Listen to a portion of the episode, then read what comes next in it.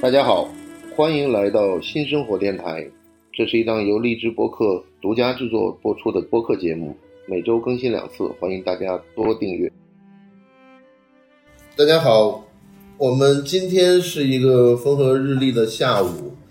有幸请到了著名的广告创意人袁学志袁先生，请他给我们讲讲广告创意这么多年的一个变化发展，以及在互联网时代的一些这个前进的路上的障碍吧。 不然你介绍一下自己好吧？啊行，呃，其实大家都叫我 f r e d d y 英文名字。那我是典型的在广告圈的这种叫做数字移民，啊，明白啊就是我们从很古老的年代移民到现在，对吧？啊那我还记得我刚入行的时候，这个我是文案背景，啊呃，刚入行的文案第一个要学的工作呢是帮我们的美术叫做过色膜，啊就那个时候还是这种发这个文字到打字行，打字行把字当当当给你快递过来，然后还要过这个 Xerox 啊！啊，然后上色膜啊才会得到一个有颜色的字。对，哦，折腾半天做一张色稿要花两天的时间啊。到现在呢，其实大家这个用手机基本上就可以拼出一个还有点样子的一张稿子了，对吧？对，呃，所以我觉得这个变化还是非常大啊。然后整个的这个行业的发展也是越来越碎片啊。那当然，这个事情我觉得不是只有广告业是怎么回事儿，就是基本上我们看到的所有的行业都是在一个数字化的一个过程中，在这过程中也淘汰了一些工种，对的也，新增加了一些工种，对吧？没错，那那作为我们这种不得已必须要跟上时代的人，我们就必须要不停的接受新的东西。但整个感觉好像是，我觉得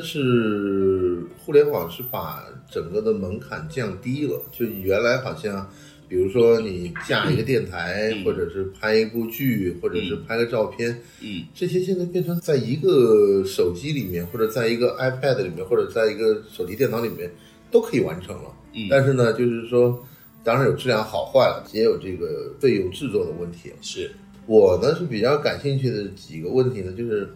第一个呢，你看你你获了那么多奖，无论是这个戛纳广告奖啊，还是纽约广告奖啊，这个包括新加坡的这个 CCA 啊，你都获得了这些奖，并且呢也多次担任了这些评审。然后你效力的这几家公司，基本上都是那个我们认为最辉煌的广告年代还不 的这个这个几大山头吧。对，而且后来实际上我们实际上对于以前的广告公司的了解，除了就是说改革开放以后的这个感觉，实际上过去那部美剧对我们的影响特别大，叫《Mad Men》。啊 Mad Men，对嗯对对对对。是，然后那个的感觉就是能够，你想他拍五十年代、六十年代这么一段时间，因为他最后结尾的时候是那个阿波罗，嗯，那个地对球上对天，那对个对月上上天月球嘛，是，然后后来呢，他就已经完全就是对这种资本主义的这种中产阶级生活产生了这种迷茫，嗯他就跑到了夏威夷去修炼，嗯，然后不就在一个修炼过程当中嗯，后面结尾的时候去拍了一个可口可乐的广告 嘛，你还记得这个这个画面吧？对对对对，然后你会觉得，就是整个那一代人的完全就是延续下来，这些人到了嗯中国大陆有所谓 Four A 的时候，嗯，那那些人基本上还是要活在《Mad Men》里面那个镜头里面的人。哎，我觉得很多人对 Mad Men 那个年代是有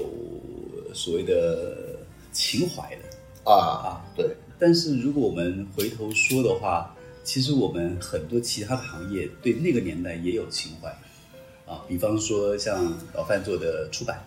对吧？我们对那个年代，就一本书出来是有分量的，是可以大街小巷大家传颂的。我们对那个年代，我们还是有一些情怀。你实际上是暗指，就是说，整个创意工业和文创这个产业，基本上在互联网的这个年代是发生了天翻地覆的变化。对，我想比较公平的说哈，呃，我先不说我们那个年代是不是有人更有才华这个事情，我觉得主要是工具不一样。明白，明白。呃，就那个年代做广告，我算是跟上一个尾巴，因啊为我是六五年出生的嘛，没错对，跟上一个尾巴。那我刚入行的那个年代，其实还是一个主流的电视台、主流的报纸啊、主流杂志、主流广播电呃主台流，广播电台对这些所谓的头部媒体对啊，去 dominate 整个市场的一个年代。所以那个时候，你只要做几件事情就好了。没错，你用力的去想一支特别好的创意，做一个三十秒广告，对，想一套平面稿，对啊基本上出来以后就打遍天下无敌手了、 啊那现在其实是一个，我认为手机的呃出现，它造成了一个创意的民主化，啊，也就是说，每一个人都可以畅所欲言，每一个人都可以发表自己的意见。但是我觉得很多事情还都是有门槛，就比如说之前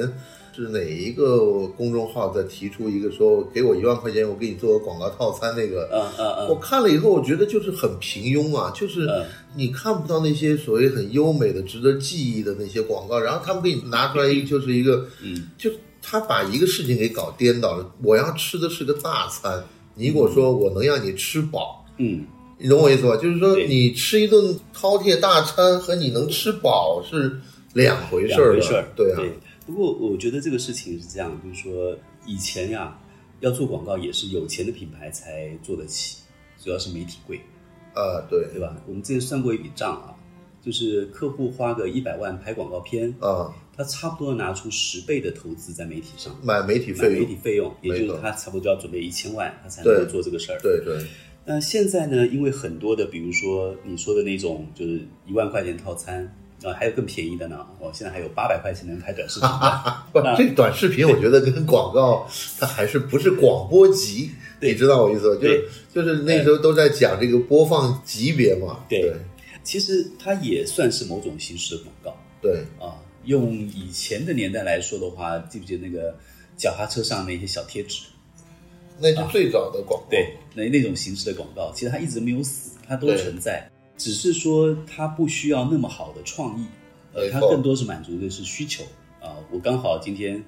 累了，想去按个摩，对啊吧？我就看到这个小广告，我就去了啊，啊、它没有太多的对创意上的追求你。今天去看了去按摩就是看小广告去哎呀，了我腰疼啊，今天、呃这个礼拜坐班累。 ，OK，对，所以呢，就广告的最原始的目的来说，它其实是满足商业需求的。嗯，啊，那只要有这个需求，你能够靠一个媒介把这个需求跟供给给对接起来，它其实就成立了，对吧？那我们所说高级的广告，或者是说所谓的大广告，其实是因为它需要有更大规模的对接，比如说可口可乐，我打断一下你，就是说我们最近看的一个嗯大规模的这种大型广告，哎，就是吴宇森拍的一个《三国》啊啊啊，对对，据说是耗资四千万，是，对，嗯，蛮大的。我觉得现在这个事情是两极化，就要不你就做特便宜的特便宜的快消品，对你要不然就做特贵的奢侈品。对，啊，这两端你才会有看到的机会。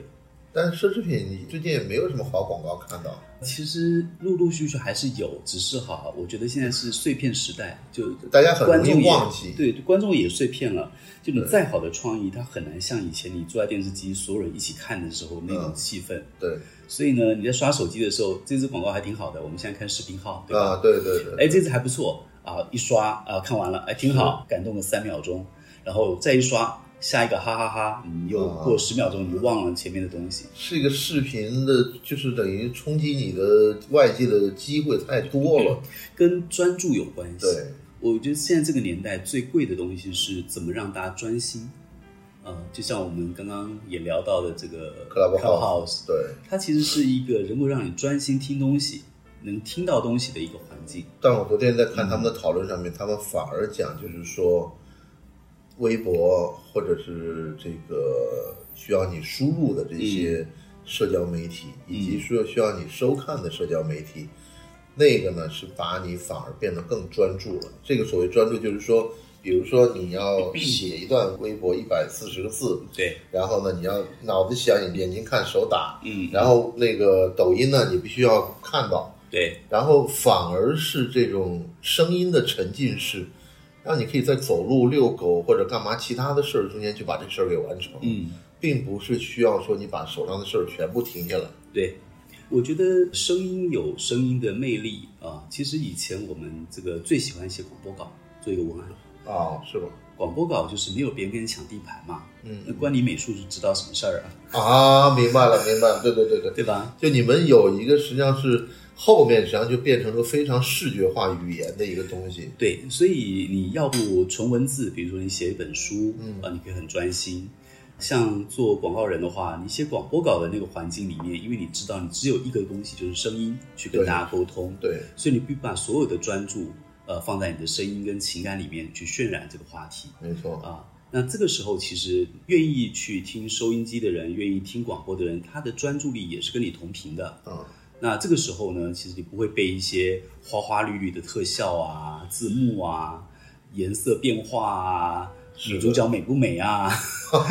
你就比较不会被这些东西影响。对那这个时候其实它是容易专注的。啊其实不同的媒介有不同媒介的一些沟通技巧，对或者是沟通的一些任务吧。我实际上来之前最想问你的一个问题呢，也是就是我跟编辑们商量的一个情况，就是因为你是我见到为数不多广告转向了制造业的，啊，对，对，但这个实际上大家就特别的感兴趣，就是当然了，你往好里头说，有可能就是说、这种制造业或者是这个新的这个代工业，它需要有一些非常有创意文化背景的人来加入，嗯，来让他的这个视野变得更加的宽广，就好像苹果里面出现的这些人都基本上可以说是艺术家了，是，对，然后呢，这样的一个配置，就是你经历了两个行业的这种转变，嗯。我是觉得非常有趣的。可能从我入行的时候的背景，一般大家所想象的创意人有点不太一样。嗯啊、我是在台北的奥美入行，但是呢，我进的那个部门呢叫奥美职校，呃，明白啊、呃，当时我们在七层啊、嗯然后奥美广告人在八层。啊广告那个时候就是大家所想象中的那种天之骄子，哇，对，随便写几个字就 火了。我还记得那时候有一张平面稿是放了两只鞋，啊然后那个标题是“这是左脚，啊这是右脚”，结束了。啊！得奖。啊，就是你吗？今天放在这个环境里面，我们这个年代的时候，大家会觉得有点不可思议，就是这是什么？啊，但是可能那个时候就是大家觉得说，就是没有人这么用过这种创意那，那就给什么商品做广告呢？ 好像是球鞋吧？哎 呦我以为还代表了什么特殊的当下的什么意义呢？对对对对，因为是前辈哦，我就不说他名字，但是确实是当时我看到这个稿子的时候，我有一点点纳闷。就这个让我觉得想到当年嗯鲁迅有篇散文，后来我们上学的时候都读过这种，嗯然后一棵是枣树，另外一棵也是枣树，对对对对对对对对，可能就是因为他刚好是那个拿到话筒的那个位置上吧。啊，OK，然后他说什么大家都听他说什么你就得听。 OK，但是我的入行经验不太一样，因为嗯我从职校，就是我第一个工作呢是写这个信封明白。啊、这个当时美国这是一个运通很大的产业，嗯就是这个量非常大，对，对，它是一个不太一样的广告思考，可对更偏效果。然后当时我们就写信封嘛，对吧？一个是买运通卡送你一年的会费，啊另外一个是送你一张机票啊、嗯然后我们各寄个一万份出去，看看哪一个效果好，然后就发现哦，这个效果好一点，然后以后的这十万份、二十万份就全部用这个版本去寄，啊，OK。所以的 A/B test 啊、在当时其实非常古老的时候就已经有这个概念。但实际上，你们那个时候有一个事情是延续到现在的，就现在的广告公司都是跟销售挂钩的了，嗯，就是要跟客户共存亡的，嗯对对对就是客户掉了水里，你不能在岸上笑，讲我这个嗯对活儿也做完了，我就不管你了，对对，不行的，一定要大家同生对对死对共患难这种感觉对，对，，是嗯。我我觉得嗯这个也造成了现在就是说广告公司跟客户之间的关系啊，啊，很微妙也，很微妙。对确实在以前做广告，可能它的商业跟艺术的中间的这个交集更大对，啊。那不管是你今天请到一个好的导演，或者是好的团队来拍一支广告。我记得当时的八九零年代的时候，Chanel 的大片那可是非常辉煌，啊、都是找这种一级的导没演。有，你记不记得当时给可口可乐拍广告那家公司就叫艺术家联盟嘛？啊，对对对，那对就他对他对对他从来不认为自己是一个做这个对 做广告，他认为自己是艺术家的。对，可能在那个时候有一些品牌的打造呢，它不完全是那么纯粹跟商业或销售挂钩明，白它当然是个商业行为，但是它不是背销售的 KPI 的。啊，现在呢，可能我们有一些新型的广告形态，我跟大家说说啊，抖音上现在有一种叫做 ROI 型的 feed 流广告，嗯什么意思呢？很多现在新消费品牌还是这么干啊，我每天啊准备了一把短视频，对对，我对吧啊觉得这个是你上次给我讲的，我觉得非常精然彩。后这一把短视频呢，我每天就当鱼饵一样丢到往这脸个池子里扔，，对对吧？然后就啾啾啾就有人来吃了。对我今天投了二十万，然后我到这个下午算一算，啊，今天赚了二十四万啊我的投放的 ROI 是一点二，啊啊，赚了赚了，可以，啊，可以然后看看哪几只比较好的啊，啊回去再做一把鱼饵，再做一把鱼哎吧。，第二天再丢。对那这个时候你丢出去那些内容呢，其实它不只是在抢观众的注意力，啊它也在抢什么？它抢算法。啊也就是说，它要跟算法对抗，没错怎么样在这个目前抖音啊这些算法里面，它能脱颖而出，取得比较好是的效果。那这个时候就非常的跟销售挂钩对啊，所以它的内容要不然就是促销，呃，要不然就是这个产品的某些卖点非常直白的，而且说到一些你好像不得不用的这种这个 老中医。是的是的是 的的感。觉。那我觉得只能说它就是时代的产品。我是前两天在跟一个酒圈的朋友聊天的时候，嗯他说某家沉默已久的干邑品牌，嗯然后经过了一家著名的 4A 公司的一个策划，然后它扶摇直嗯上，成为了大概二零二零年天猫双十一的销售冠军，在干邑品类它拿了冠军。 ，OK，就大家都很吃惊，就是说，嗯因为它已经好久好久，它以前的脍炙人口的广告，我们大家都不知道，咱们就不说了， 咱们咱们大家都知道，也就不嗯不不聊这个了。嗯但是它现在重新就是，可能是还是跟这些媒体投放公司绑得很紧，嗯，然后他们帮他做了一系列的电商安排，结果就一下冲到了老大。是但他平时呢，我说老实话，我都在我们的日常生活中有有些淡忘了，因为头三名、前三名可能跟他们没什么太大关系的对感觉。对，但他现在冲上来了，嗯。其实这个同样有消费力的人，不一定是平常就在喝干饮的人，对有一些可能是平常我根本没想到有这个东西，然后我在这个没错电商上，我有办法去触及到一些可能是我们叫腰部或者是尾部的一些人群， 啊，呃，没有藐视的意思啊，对，只是说对就是他他不停，他在不对同他的来说跑道里面哎在做不，同的跑道里面来跑，那可能不是针对那一些就是我每天都得喝一杯的人，对而是呢，我想留一瓶。他不是重度消费者，啊他是一个随意性比较大的。对，但是你能把这些潜在的消费者激发出来，这个我觉得是电商蛮厉害的一个操作。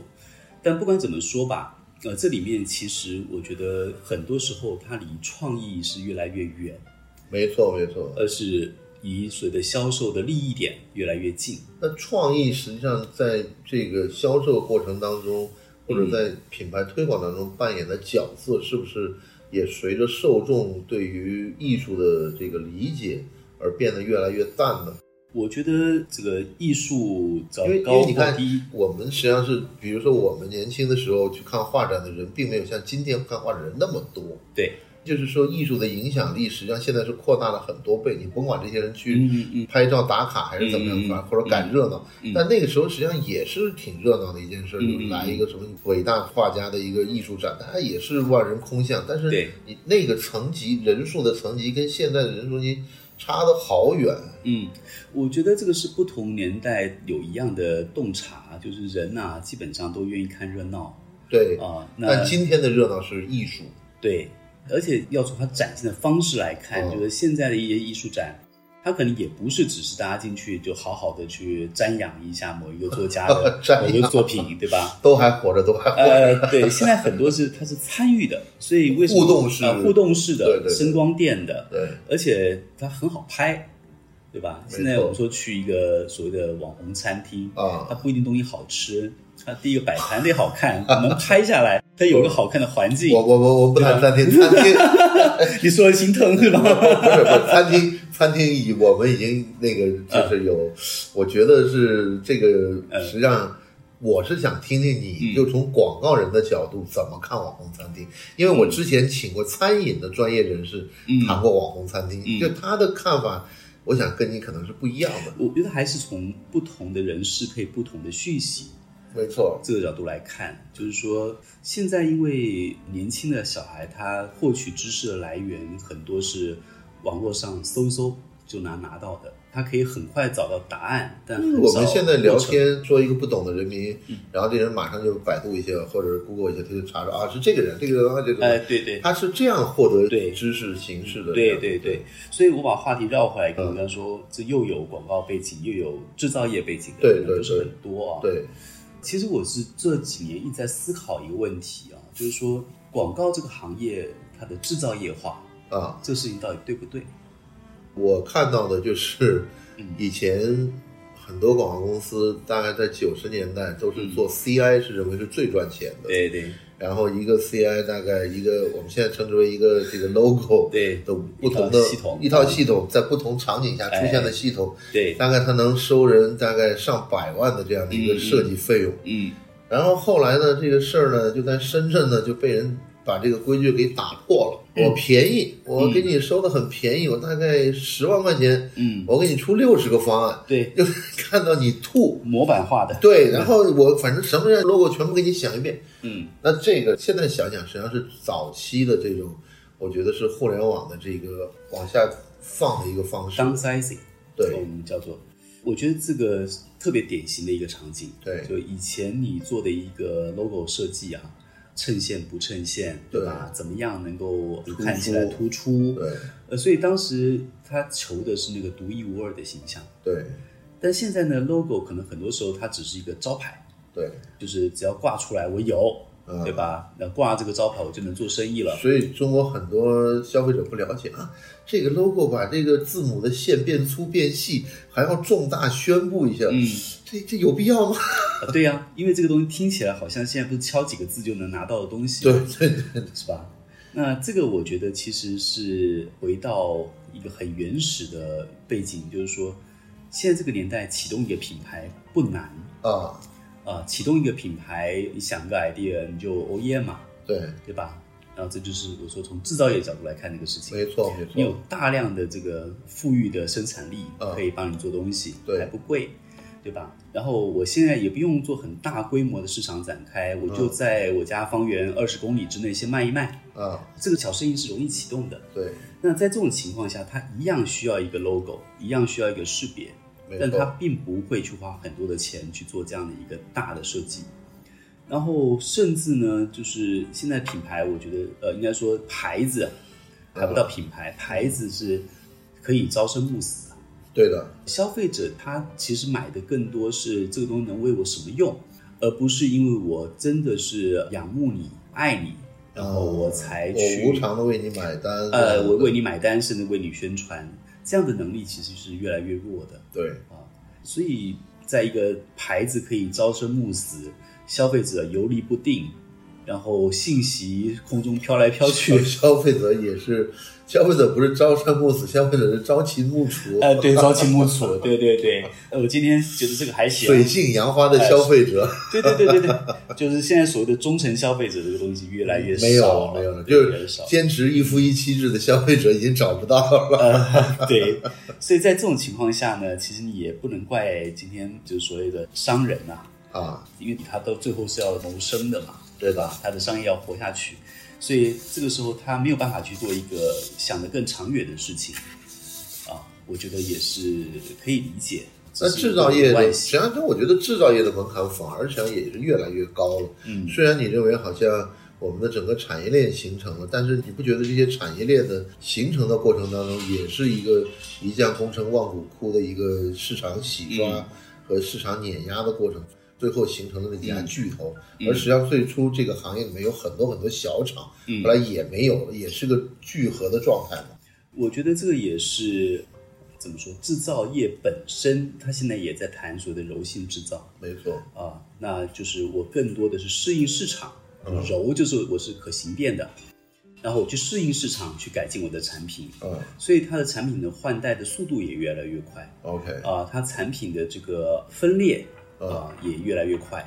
我举一个门槛不是特别高啊、就这两年不是苏打水，呃对的对带的味道的苏打水特别多嘛，元气森林啊对元气庄园森呃，林，原生森林，对对对对，它一个产品底下，它居然有上百个 PM，哦，每一个人在研究一个不同的味道，对啊呃，荔枝的、草莓的、香草的不同的味道，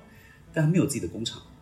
它全是委托生产的。委托生产。嗯对，所以它的力气放在什么呢？力气放在说到底哪一个口味消费者会更喜欢？嗯所以这个口味不喜欢，我上个五百个、一千个，啊，我就撤，对，我再打下一个，啊，所以这个时候消费者的所谓的忠诚度，不是对这个单一产品的忠诚度，而是它来自于就是说你有这么多东西让我试对吧？啊，然后这种克制化的生产跟克制化的制造，它造成了现在消费者的选择是过多的，而不是更少的，啊，所以该怎么说呢？制造业本身也在改变，以前的流水线是我要用最大的效率去制造出最多的商品，单一商啊没品错。现在是我要用同样的时间跟投入，做出一百种不同的 SKU，啊，啊，然后这个时候去适应不同的市场的然后实际上它大大小就小、高高低低。它就像我们熟悉的苹果一样，然后它只是找到合适能帮它生产的工厂，嗯，然后它去主要的这个精力去花在产品的研发，还有市场推广，还有整个的一个不断的迭代的更新。呃，对，基本上苹果除了非常关键的一些部件之外，它也是跟别人合资啊，对，它是基本上没有自己工厂的。对的，越往低端，越往零件，嗯越往一些模具，比如我今天里面有个螺丝钉，我不需要有个螺丝钉工厂，对的，对的，对的吧？所以我就采购就好了。呃，采购就好了。对，所以它在聚合这些零件，而最后产生出一个产品的过程中，它有更好的供应链管理，跟嗯更好的效率。那这种时候呢，它也让制造业它能够形变，转变成今天是更有弹性是的的一个生产的我状态。看有的就专门做光学玻璃的，有的专门做镜头的，有的专门做电池的。啊对，里面有分得越很多的小部件。对，那对每个部件的供应商基本上都被苹果这个巨无霸给控制在这里头了。嗯，对。那同样的手机的这个制造商，它也做别的牌子呀，对，对吧？那你这样的一个转型的话，实际上认为就是创意人才对嗯于未来的这个产品的发展会有更多的美学的考量。因为我实际上是一直在推崇这个，就是说，嗯，为什么我认得一些朋友的餐厅非常美轮美奂，因为它嗯本身。它是广告行业出身，然后他很了解消费者这个心理，嗯并且他也很知道这个潮流所所向，而且对他能够控制整个的这个店的呈现。嗯然后呢，很多餐厅呢就是门外汉，然后只是觉得这个生意是可以做，能挣钱。嗯然后还有呢，就比如说我就是一个我会做菜，嗯所以我觉得我只要会做菜，我也能够开一家好餐厅。那当然就是说，你不考虑经营，我只考虑就是这个菜手艺好不好，我好不好，然后剩下的事情跟我也没关系。嗯，那这个实际上就是从餐饮行业里面就发生了就好多的这种各个不同的档次，嗯有的就重整体形象，有的是重口味，但是它其他的都乏善可陈。我觉得在所有的行业啊，几乎你都可以看到一个马斯洛的模型，就对金字塔的模型，对的，对吧？刚刚老范说的这一些，我觉得是属于金字塔塔尖的这一些，哪个行业其实都有。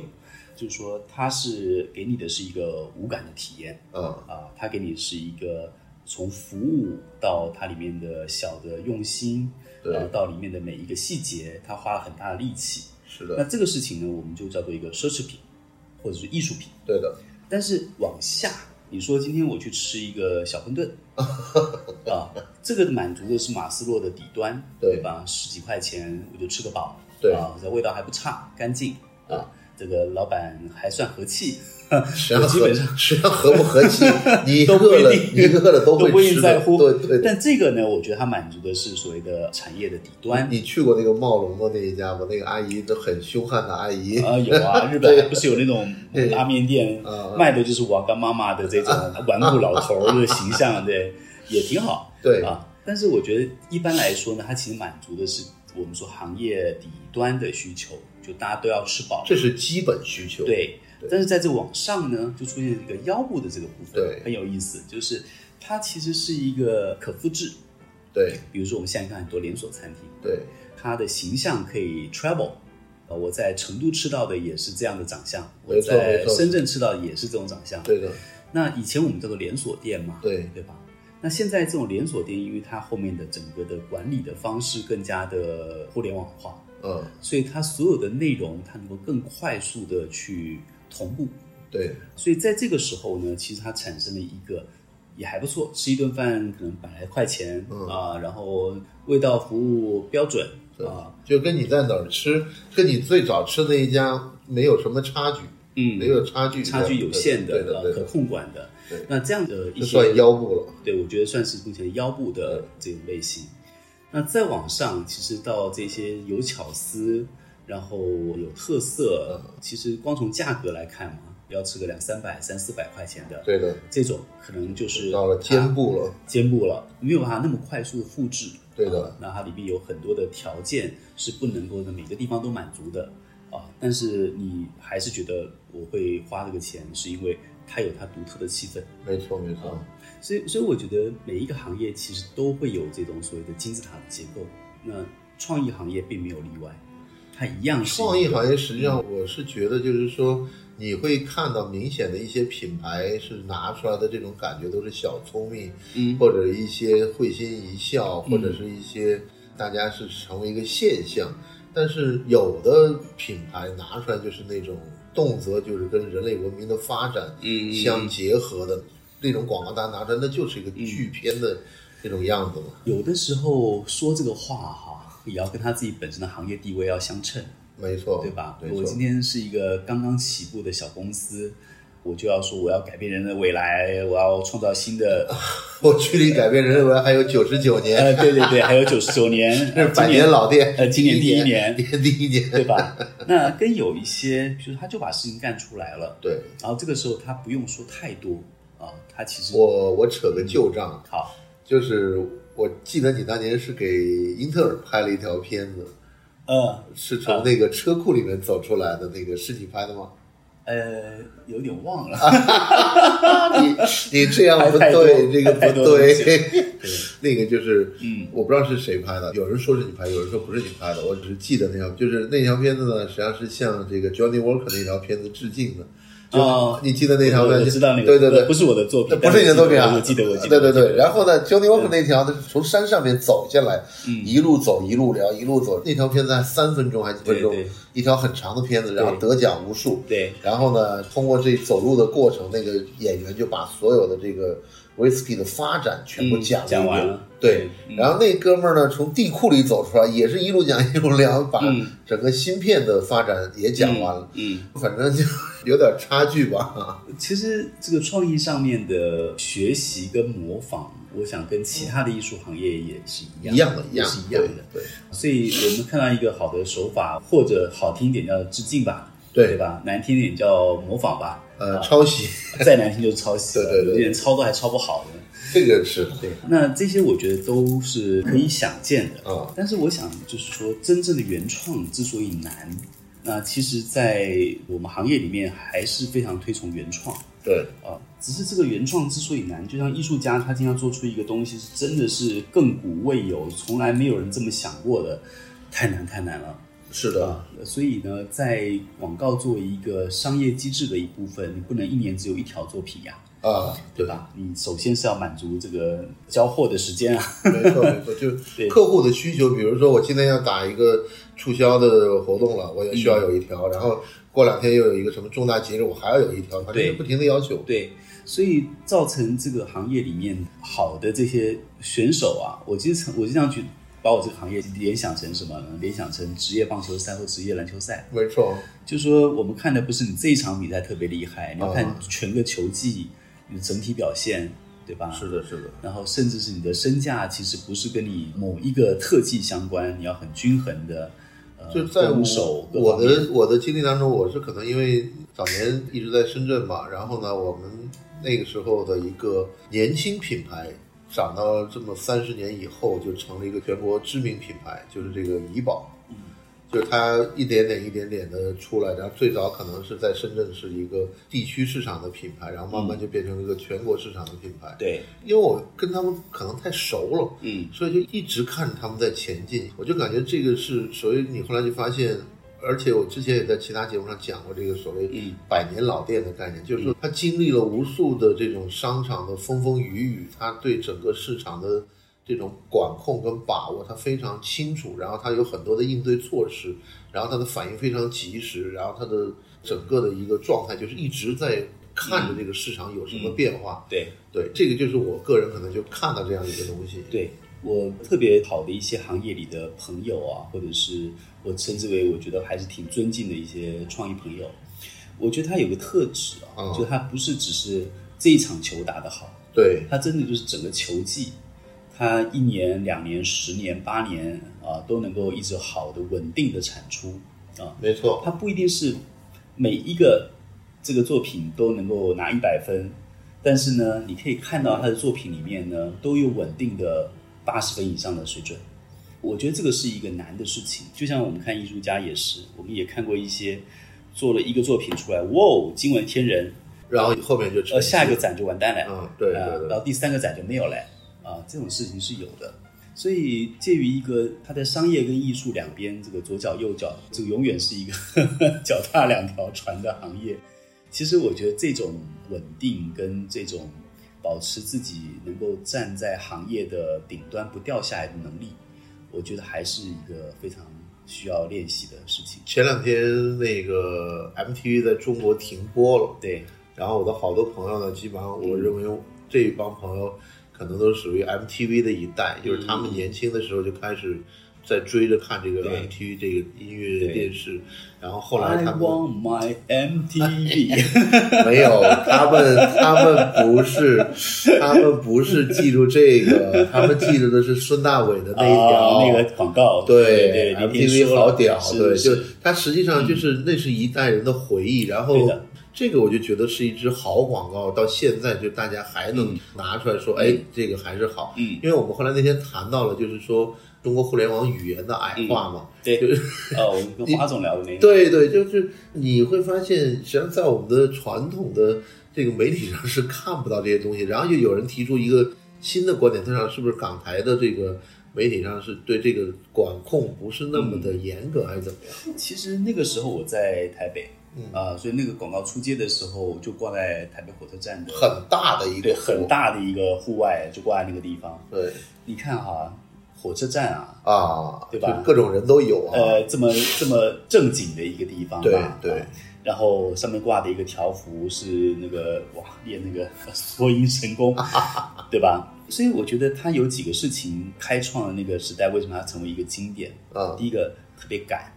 挑战大众的这个受挑战大众的对于广告能够推展的边界在什么地方？对当然，这个文字上面也是一个挑战当时这种管控体系，呃管控体系或者一个粗俗所谓的不那么能见人的字对啊啊，这么大大的吊在这个半空中让你看到，啊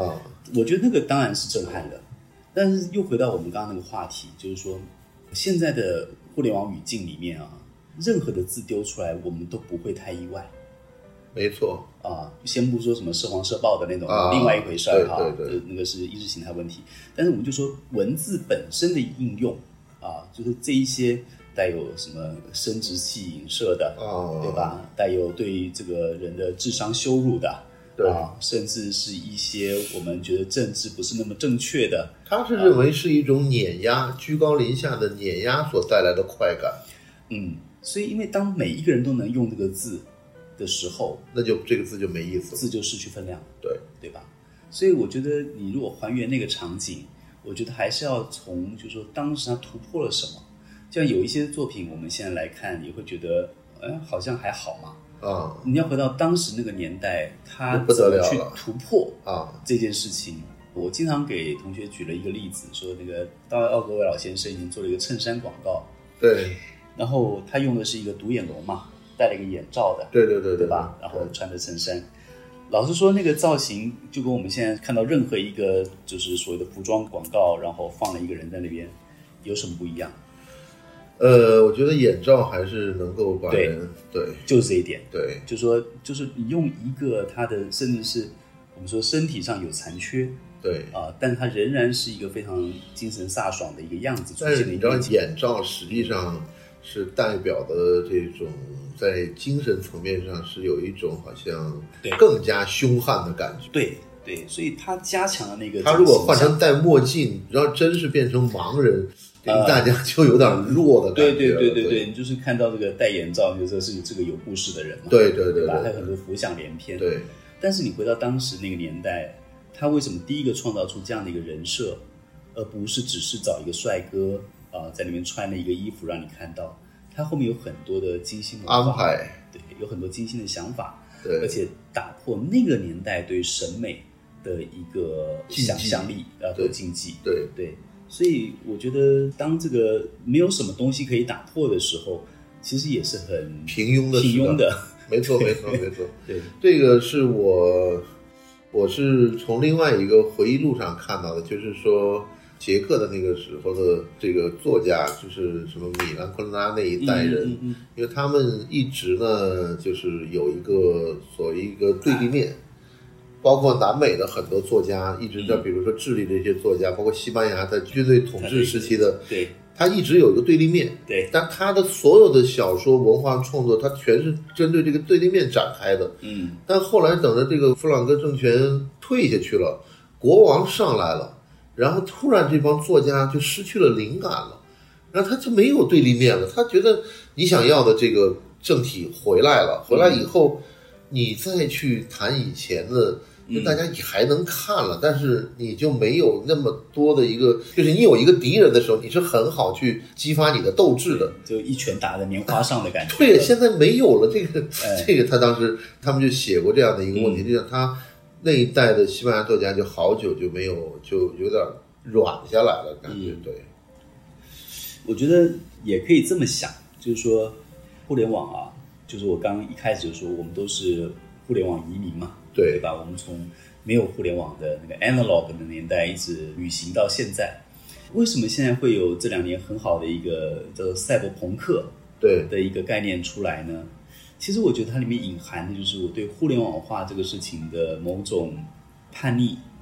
或者是反叛。啊他的蜜月期结束了，嗯他的互联网所带来的这种先进技术的一些弊端显示出来了，然后人们认为是不是要拐弯儿了？嗯，他可能还是要继续发展，但他可能会有一个转弯出现。对，所以你看《赛博朋克世界》里面，它还用很多高科技啊。他并不是抵制高科技，对他只是在一些道德诉求上，他找到一些新的对，一个转新的一个 approach。对啊所以我觉得这是一个蛮值得观察的，就是说，当互联网文化它已经变成平庸的代表，甚至是弱智的代表的时候，那这个时候一定会有一帮人跳出来，对这个现象提出他的抗议和他的一些想象。对啊，不管是艺术表现上的，或者是在思考方式上的，甚至是工具上的，呃，我觉得这个是蛮值得期待的，因为这个互联网拐点，我觉得是这几年可能对于所有的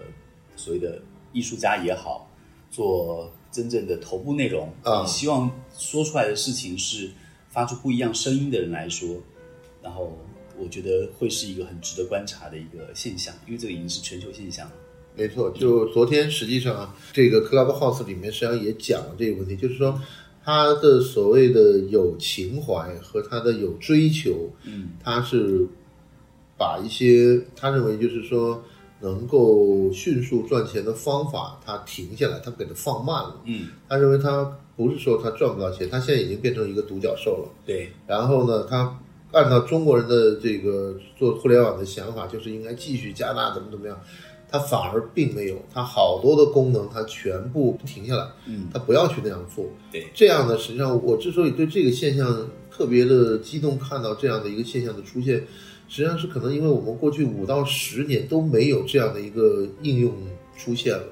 包括实际上就可能微信出现的时候，大家有一种特别就是感觉很方便，对，但是用久了以后，你发现它基本上把你全部锁到这个笼子里头去了，嗯因为你现在变成就是说你离开这个运用，你什么事情都做不了了。嗯，那这个实际上也是一个一好一坏的一个两边看的，对，就是当我们用到一些工具的时候，其实工具也把人给工具化了啊。当我们变成一个被工具化的人的时候，你有这个不甘心的感觉。对人的不甘心就会出来，对的，对的，对吧？你就会开始想说，我有什么方法去逃脱，逃脱，或者我跟他能够抗衡？对啊，所以抗衡不是我今天不用你，而是我怎么样跟你共存。对在这个环境里呢，我仍然有我自己本身的属于我人的自我的那一个部分。啊没错。好